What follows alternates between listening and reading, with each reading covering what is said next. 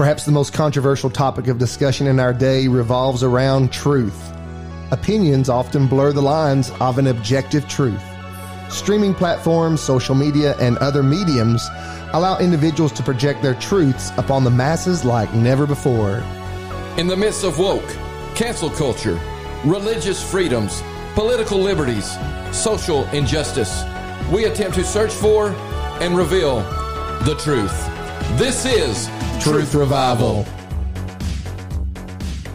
Welcome back. My name is Roman Hamilton. This is Truth Revival, episode 10. Today, our topic will be ministry versus missions. With me today is Paul Chapman. Mr. Paul Chapman Nationwide. No. Nation, Mr. Nationwide. Paul Chapman. I feel like a, a insurance guy every time you call me Mr. Na- Nationwide is on your side. Mr. I'm glad you're on my side, Paul. and then we also have Mr. Mike Nelson. Mike Nelson. Mike is going to be our missions specialist today. Would you agree, Mike? Well, uh, I've done it for a while, so if that makes me a specialist, then I guess I'll take that title. I think that you uh, should be considered a specialist. You're pretty good at it. Let's see here. Mike, if you will, just briefly give us a rundown. Tell us a little bit about who you are, snapshot of Okay. Mike Nelson, how you came to Tellico Plains, of all places, how you got into the ministry. Just give us your story real quick. Okay. Well, I got saved when I was 33 years old while I was uh, attending grad school. Um, I was active duty in the Army, and they had sent me to the University of Memphis to get a, a master's degree. And while I was there, I came I came to accept Christ while I was and started attending Kirby Woods Baptist Church there in Memphis, Tennessee. That's where I, I got saved at. After I uh, finished grad school, uh, of course, um, finished out my Army career uh, and retired in 2003 uh, at Fort Hood, Texas, and immediately moved to Fort Worth, where I attended Southwestern Baptist Theological Seminary for four years. And uh, about the third or second year in, started pastoring a little independent Baptist church in Irving, Texas. Um, and then once I graduated, was called uh, to a full time pastorate in Richardson, Texas, which is just a suburb north of Dallas, um, and served there for um, almost six years.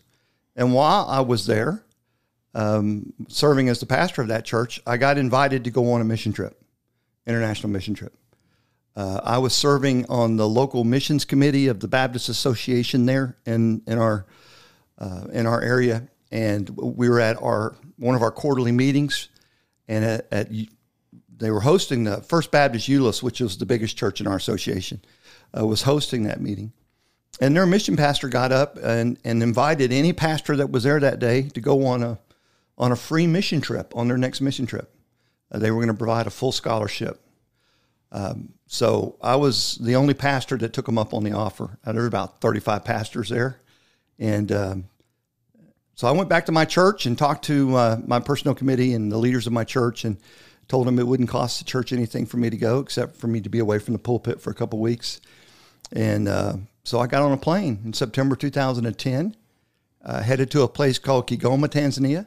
I'd never been to Africa. I'd never been to Tanzania. I didn't know what in the world I was getting into.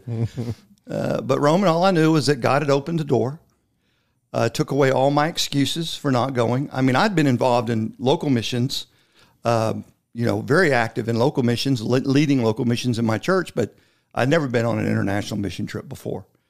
Uh, and you know, you use all the excuses. I mean, I was a husband, I was a father, I was a pastor, and, and you know, you don't go into ministry for money. If you go into ministry, you're in it for the wrong reason to start with. Joel Osteen would disagree. I- I understand, but he's in it for the wrong reason. Kenneth but Copeland would disagree. I, I've had, I had a guy tell me one time, he said, Hey, he said, because I, I traveled and sang and played in the Christian band and went all over the country. And he's like, Listen, and, and we were broke constantly, Mike. And he's like, If you want to make money, start a church.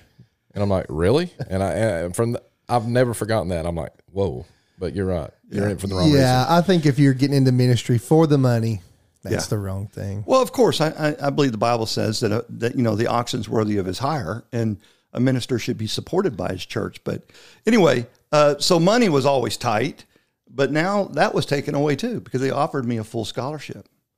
So I said yes and got on a plane in September 2010, headed to a place called Kigoma, Tanzania. Wow. and uh, it was an adventure of a lifetime, brother. It opened my eyes. While I was there, God spoke to me um, in a powerful way and brought me under conviction and has never let go of that conviction. So anyway, uh, it kind of gave me an idea of how I got where I am. I during that mission trip, I won't I won't mention who I was there with. It doesn't matter. But the mission organization I was with, I was uh, we were doing. They sent me because I was a pastor. They said, "Well, we'll send him to the Muslim village." So they sent me to a place called Ujiji, which was 99.9% Muslim. I mean, this place was just uh, actually it was a it was a stopover back during the slave trade days. The Arabs were very active in the slave trade in the 1800s, and they would capture the uh, the people in the Congo, bring them across Lake Tanganyika, and then they would stop at this village in Ujiji and rest. Well, everywhere they stopped along the route to the Indian Ocean, where they had put them on ships to send them out, those became Arab communities. And those Arab communities obviously practiced Islam. So it was Islamic. And, uh, and this was one of those places. And it was still heavily Islamic. Well, they send me down there uh, to, to spend, you know, five days ministering in this Islamic village. And, you know, this is my first international mission trip, and I'm getting thrown right into the fire, right? But it was amazing because where they sent me, the church where they were planting a church, and it was a house church that had just started. Um, the, the guy that opened his home to allow us to be there was the uh, chief witch doctor of the village. And he was also a Muslim. Well, I say he was the chief witch doctor of the village. About um, four months before we came, he had um, gotten sick. So he went to his other witch doctors in the village and they worked their, you know, potions and magic and nothing happened. He went to the imam at the mosque and they prayed for him, but nothing happened. So then he went down to Kigoma town and walked into an evangelical church. And the elders of that church anointed him, laid hands on him, and prayed for him, and they and God healed him right there on the spot. Oh man. So he said, This is the God I want to serve. You must bring this God to my village. So they decided to plant a church in this man's village, and he opened his home up um, and allowed us to use his house as a, as a house church there. So that's where I was for five days. And uh, man, I was, we converted uh, three other witch doctors while I was there, came to Christ, and we had hundreds of people get saved. But as I was walking from hut to hut, tree to tree, uh, to my next evangelism opportunity, I would take the time to ask the pastors that were planting the church there simple theological questions. Well, what do you believe about this? What does the Bible say about this? And the sad thing, Roman, is I didn't get the answers that I needed to get. I didn't get the answers that the Bible um, uh, gives us. So, in the midst of seeing hundreds of people get saved, and, and we had a burning party every afternoon, just like you read in the book of uh, in the book of Acts, that happened in Ephesus where the people brought all their potions and burnt all that stuff. We had a burning party every afternoon where either a witch doctor would come and burn his witch doctor tools as a testimony to his faith in Christ, or a believer or a person who had gotten saved who had been to a witch doctor brought the potions and, and, and the, the cure that they had been given and threw it on the fire as a testimony that they were going to trust tr- uh, tr- trust Christ alone for for their needs. So we had a burning party every afternoon. It was amazing.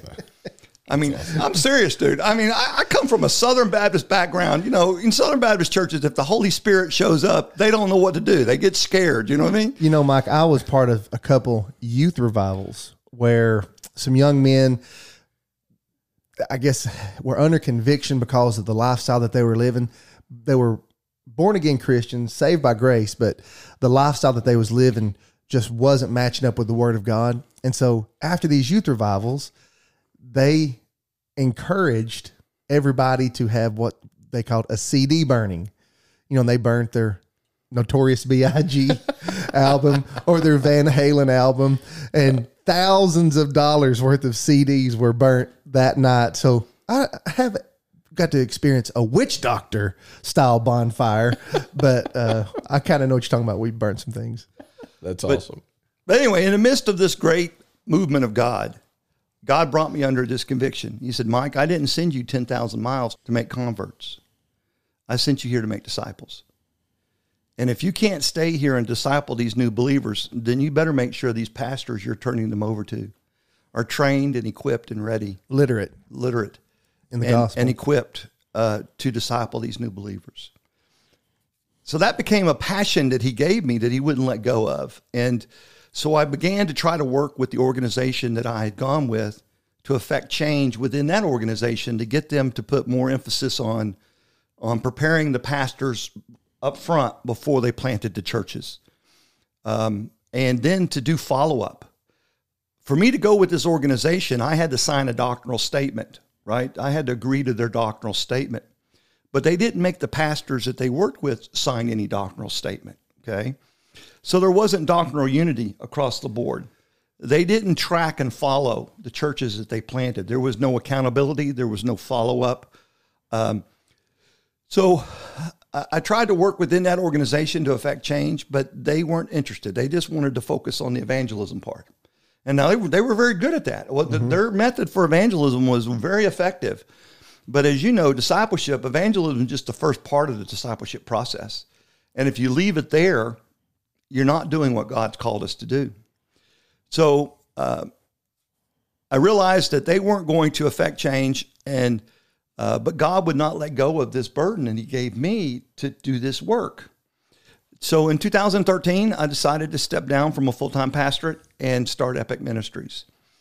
So I so what we did in Epic was I took the the good parts of of the evangelism portion of what that other ministry was doing, but then I wrapped around that a whole bunch of training and preparation of pastors and built in doctrinal unity where everyone that works in the ministry has to sign a, a doctrinal statement where we all can agree on a basic core doctrinal set of beliefs so that we're all in unity with each other. And then we have uh, two years of accountability and, dis- and follow up where we track and monitor these churches for two years. So we basically try to follow the model that's laid out for us in the book of Acts. That's why I called the ministry Epic Ministries. It stands for Equipping Pastors Planting Indigenous Churches, because that's exactly what we do. We equip the pastors and then we help them plant indigenous churches. I just thought it was because like it's going to be an epic adventure. Well, it is an epic adventure. It is an epic task, uh, but our epic has two P's in it. I noticed okay? that. It? Yeah. So I knew it stood for something. So Yeah, thank you yeah. for sharing that. You know, Mike, this whole podcast, we're trying to go with this theme of ministry versus missions. You and I have talked uh, multiple occasions. We met of all places in the school system, working together, and we just have a kindred spirit for sharing the gospel of Christ and just seeing people come to faith in Christ and then discipling them. And we've talked about the work of the church, the functions that are within the church. And so, Paul, in your opinion, what is a church supposed to do? There's all kinds of churches around here. And I've recently been on vacation We've noticed. do you know, Paul, that I found a church last night that I didn't know was in our area? I was driving around down in the Rural area and I found a church that I had no idea was here. Do you remember the name? Yeah, but I'm not going to disclose it on the podcast. I Just think I know which one you're talking about because it's kind of hidden. but I heard this quote one time. It said, "If we close the doors of our church, would anybody notice?" There are over 28 churches in within a five mile radius of this little town, Mike. We've talked about this. It's crazy that there are a lot. over 28 churches, but how many churches are largely silent? So, what is a church? What should a church? What is its functions? What should a church do? Well, the church function should be handling the needs of the community first and foremost. I mean, you think about it. If the if the church was doing the way it was in the Book of Acts in modern days now, we wouldn't need welfare, we wouldn't need food stamps, we wouldn't need all these things because the church would be grouping their funds and their and their things together and putting out in the community and taking care of business. And that's what God established for us to do. That's that's our goal. You know, um, we go, we see the need, we meet it, and that's that's what the church needs to be. The church has totally fallen off to the wayside and not doing what God's called it to do, especially in in the United States, because you know everything's government, government, government, and really everything that the government subsidizes and takes care of for for the people of this country is what the church is supposed to be doing. And I would agree that's one of the functions of the church. Okay. Um, I think what we have to do is just is open our Bibles to, to Acts chapter two, and and in Scripture it lays out for us what the five functions of the church are. When we return, Mike Nelson's going to share the five functions of the church. Stay tuned. We'll be back right after these words from our sponsors.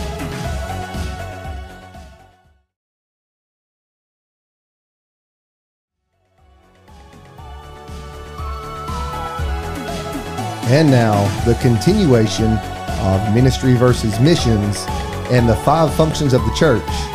Take it away, Mike.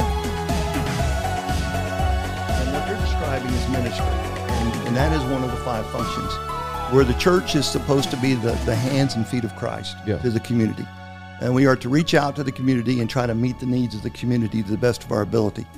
Um, the government, yeah, if the government can help, that's wonderful, right? If the government will come come come alongside and and help provide uh, for its citizenry, that is wonderful. I was so glad when Joe Biden gave me all that money this past year.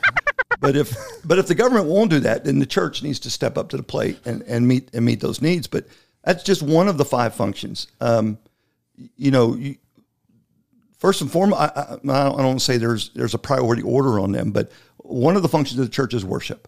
Okay, uh, the ultimate goal of the church is to worship Christ, and uh, you, you know it's His bride.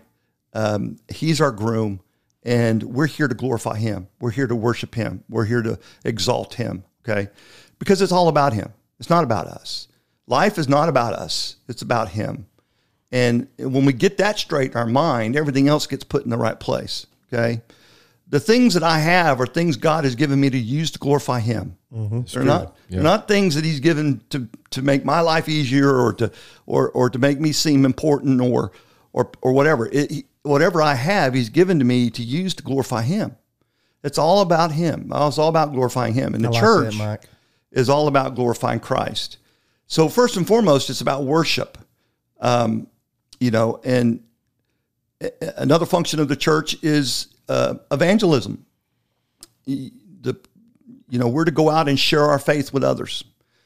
Um, and, and it's interesting. You argue why do we why do we do that? Um, and, and I tell people, what was the last thing Jesus told the church before he went back to heaven?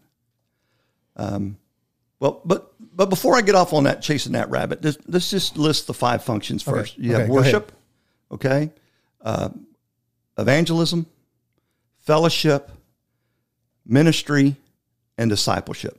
Okay, when you when you read the second chapter of Acts, you'll see those are the five things that the New Testament church were doing, and the church needs to have a balanced approach in all five of those things. A healthy New Testament church will be a church that's doing all five of those functions in a balanced, healthy way. You won't be putting emphasis over one function over another. Many churches, um, now I, I only speak for, I'm a Southern Baptist, right? I'm born and raised Southern Baptist, uh, you know, and I'll die a Southern Baptist. And, uh, but the, point is, a lot of churches do two or three of those functions very well. Most Baptist churches are very good at worship. We love worship. Um, we're also very good at fellowship. We can find a reason to eat. Okay, I mean, especially something that's been baptized in grease. Okay, if we can we can fry it, we're going to eat it, right, Roman? Yes. I mean, we Baptists love to eat, so we we'll find a reason to fellowship. Okay, and the other thing we usually do pretty good at, even though I, I don't think we we we truly understand what the word means, is discipleship. We love Bible studies. I mean, we have Bible study after Bible study. Okay, and you name it, we're gonna we're gonna do a Bible study on it. Uh, even though I don't really believe that's the true definition of discipleship, it's far more than just Bible study. Okay, but um, the things that a lot of Baptist churches don't do well is ministry and evangelism. Now, when you say ministry, what exactly are you mean with ministry? Well, the word it comes from the Greek word that means to serve. So ministry means serving others, both inside the church and outside the church. Okay, it's it's being the hands and feet of Christ, showing the love of Christ by meeting the needs of others through service. Okay, whether it might be uh, you know running a food closet in your church for people who who uh, can't afford to go buy groceries at at, at store or clothes closet or um, adopting an elementary school in your community to making sure that those teachers have the supplies that they need to be able to do their job or or providing the students with the school supplies they need to be able to to do their work because you know they come from low income families that can't afford those things.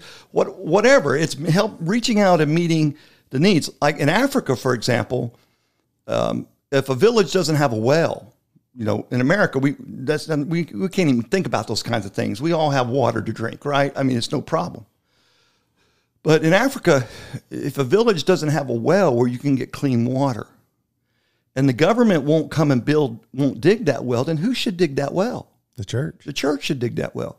The, the people of that church should get together and and put a hole in the ground and provide the people of that community with clean drinking water. That's that's ministry. It's meeting the needs of the people of the, of, uh, of the people of that community. It's showing the love of Christ through sacrificial service. Okay, mm, I like that. Um, and and that's ministry. And but you can also minister to the people inside your church too, because the Bible tells you that you don't want to neglect your own, right? I mean, um, uh, charity begins at, at home, so you want to make sure that you're taking care of your own people, but you got to reach out in the community and help meet the needs. That's ministry.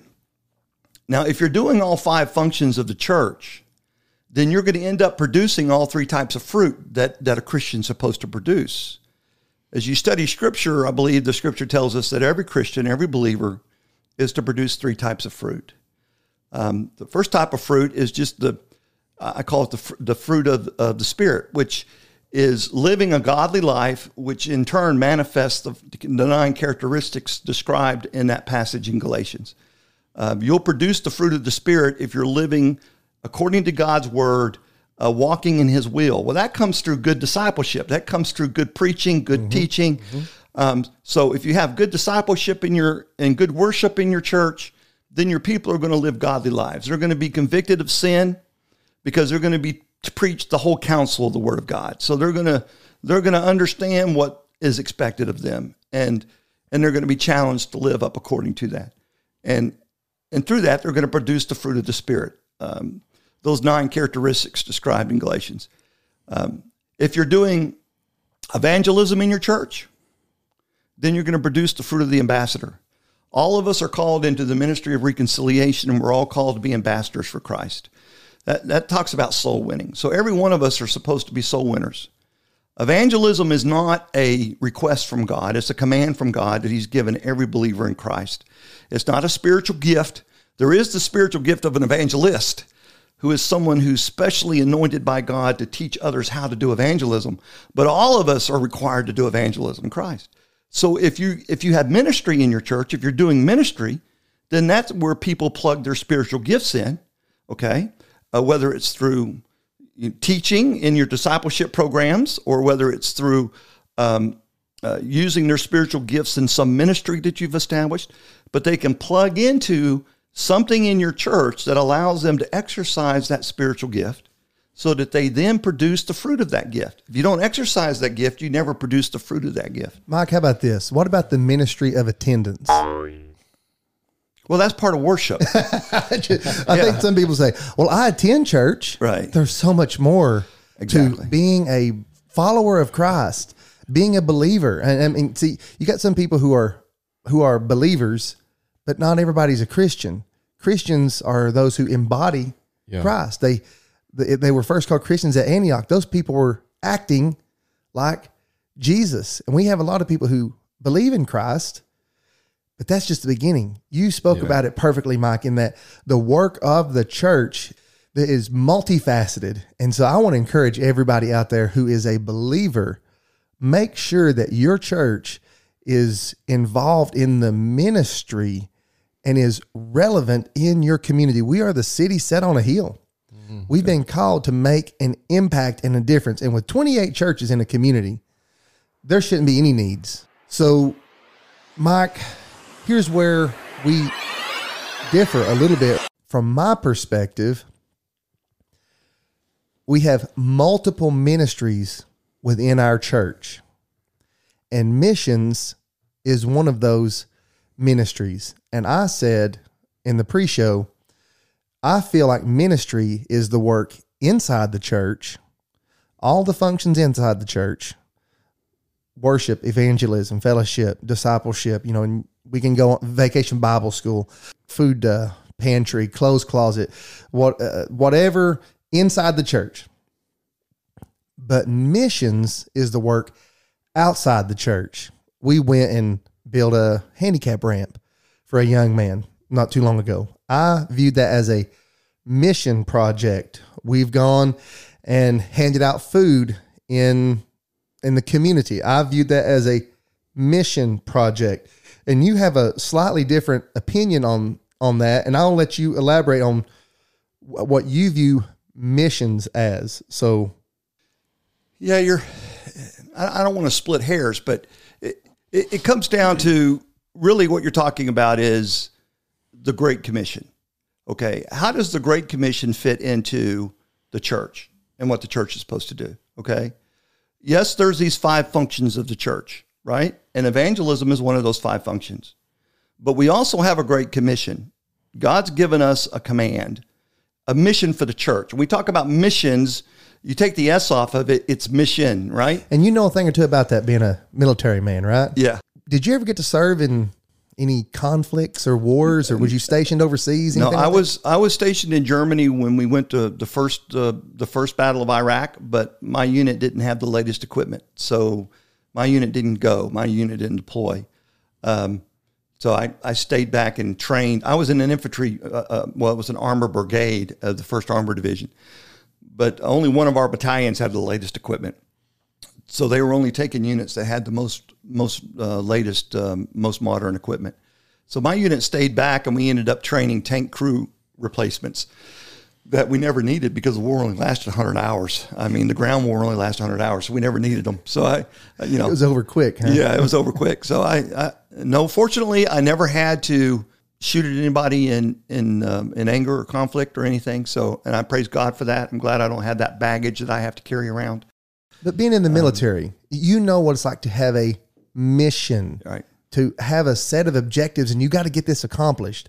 Well, the church, what is missions? We've already talked about ministry, and if you don't rem- remember or recall, or st- go back and listen again. Mike done an excellent job of detailing ministry within the church. So, Mike, tell us about missions. What is missions? The mission of the church.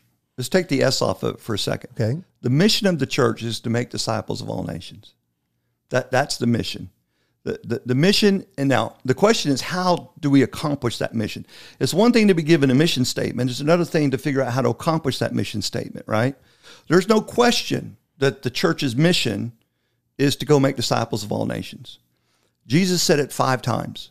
At the end of each of the four gospels and at the beginning of the book of Acts, Jesus issued a commission. And and he said it differently. He said it a little bit differently in each time, but he but he said it five different times. Okay. So when Jesus repeats himself, he's not doing it just to hear himself talk. Mm. He's doing it to emphasize Point something. of emphasis. Uh, yeah. And and it's not a coincidence that that five is the biblical number for grace. And what does man need? Man needs the grace of God. Well, how does he get the grace of God? Through the Great Commission, right? By us going and telling others about Jesus. You know, why did what was the last thing Jesus said before he went to heaven? Now, before he went to heaven, he could have said anything to his church. He could have left any set of instructions that he wanted to leave. But the thing he told his church was what we read in Acts chapter 1, verse 8. He says, Look, I'm going to send you power mm-hmm. in the form of the Holy Spirit. And mm-hmm. when the Holy Spirit comes upon you, you're going to be witnesses of me. Yep. That's the word we get martyr from. Okay. It's the Greek word that we get the word martyr from. Okay. He says, I want you to be, if necessary, martyrs of me. He says, first in Jerusalem, that's your own local city. Then in, uh, uh, in Judea, that would be like the state of Tennessee to us. Then Samaria, that's the surrounding countries, which would be like Canada, Mexico, North America. Okay. And then he said, what? To the uttermost parts of the earth. And it's not a, a or, it's an and but. So we're to do it in all these areas. We are to make disciples, be witnesses of Christ in our own city in our own state, in our own country, and into the othermost parts of the world. That's the mission that God has given the church. And there's no doubt about that. Okay. Now, the question is how do we accomplish that mission? We've been given a mission statement. So, how do we now implement uh, the, accomplishing that? Mm-hmm. Well, to me, instead of trying to come up with some new method, I think we ought to open the Bible and study the Bible and say, well, how did the New Testament church do that? So this is one of the things that you shared with me, and it I have learned from it. What you're saying is that missions should be for the furtherance of the gospel. Missions is the implementation of the Great Commission. Hopefully, we've been pretty clear on this. The Great Commission is really two parts.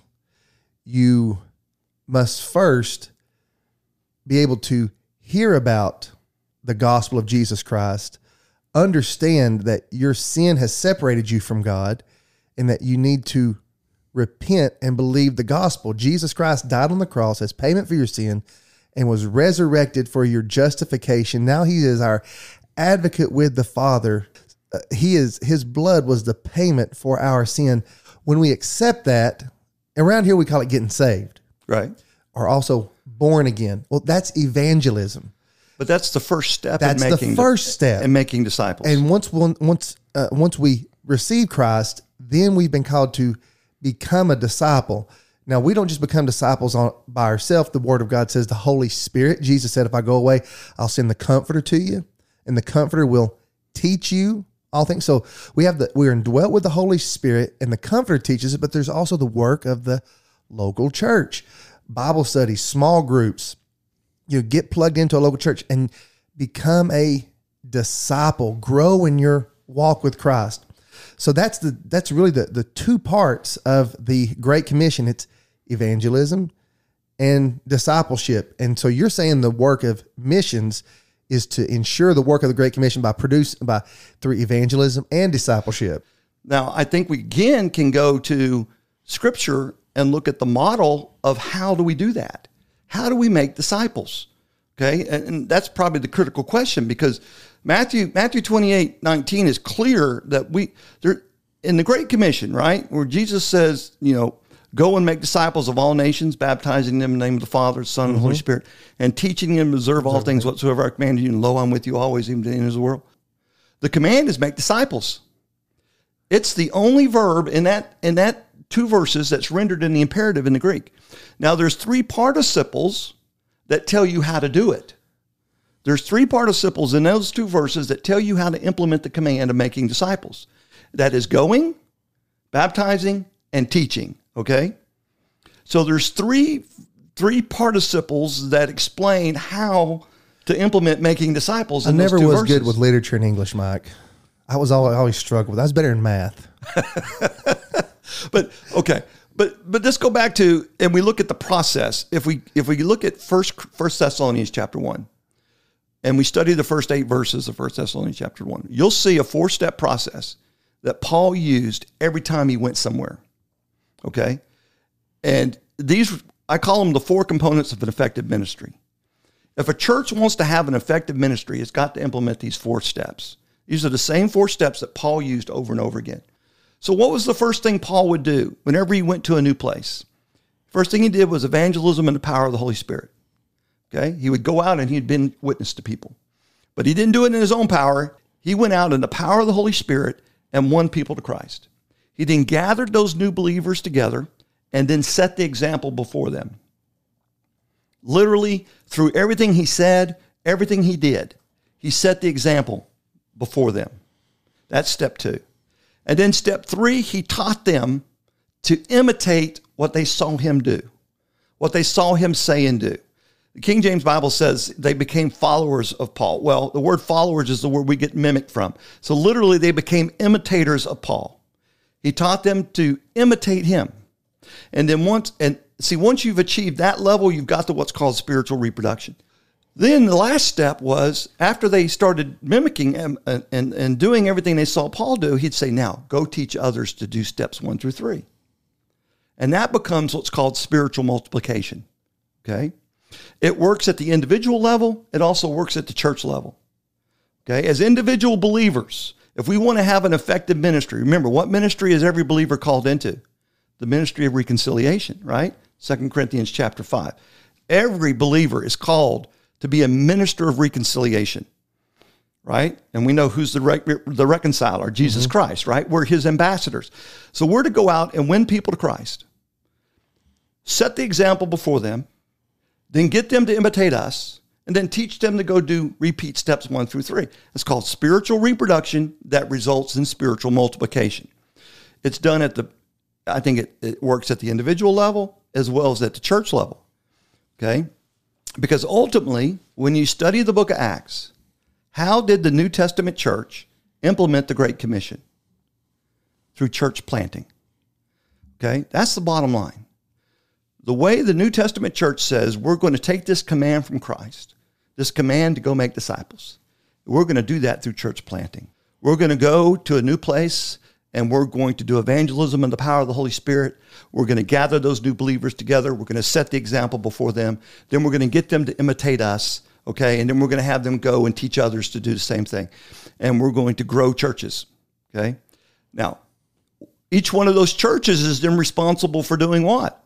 Those five functions we talked about before. So now you've got a church and a community that can show the love of Christ to that community by doing ministry by doing worship, by doing evangelism, by doing the five functions of the church. But how do we grow the kingdom of Christ? That we grow the kingdom of Christ through church planting. So the Great Commission, in my humble opinion, is, is our command from Christ to grow his church. And the method that we have in the Bible of how to do that is through church planting. And I think we've gotten away from it. Here's here's here's why. I think that a lot of our churches are, we have a lot of attendees. And this is a, something that is so common in our area. We've reiterated this multiple times on the podcast where you have people feel like they get saved, they've got their golden ticket, and they're good. But Christ has called us to so much more the work of the church should be central to our lives. Once we become followers of Christ, you know what? Our job's important, but the work of the church should be more important. Our families are important, but the work of the church should have just as much importance as our families because we have become followers of Christ. We've been saved by grace. And there's there's there's work to be done. Well, that's just about going to do it for today's episode. We want to thank Mike Nelson for coming in and sharing his views on ministry versus missions. Be sure to tune in for episode 12 as we bring Brother Mike back in to discuss the kingdom mission. This has been Truth Revival, episode 10 with Mike Nelson, Ministry versus Missions. I'm Roman Hamilton. We're out of here.